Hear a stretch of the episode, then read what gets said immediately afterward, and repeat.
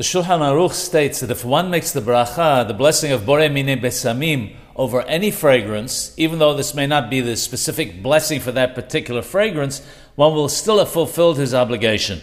Therefore, if one is uncertain which blessing should be recited over a specific fragrance, the blessing of Bore Minei Besamim should be said. The Mishnah Berurah states that there are some Ahronim who are of the opinion that if the blessing of Shehakol were recited over a fragrance, one will have fulfilled his obligation b'di'abad.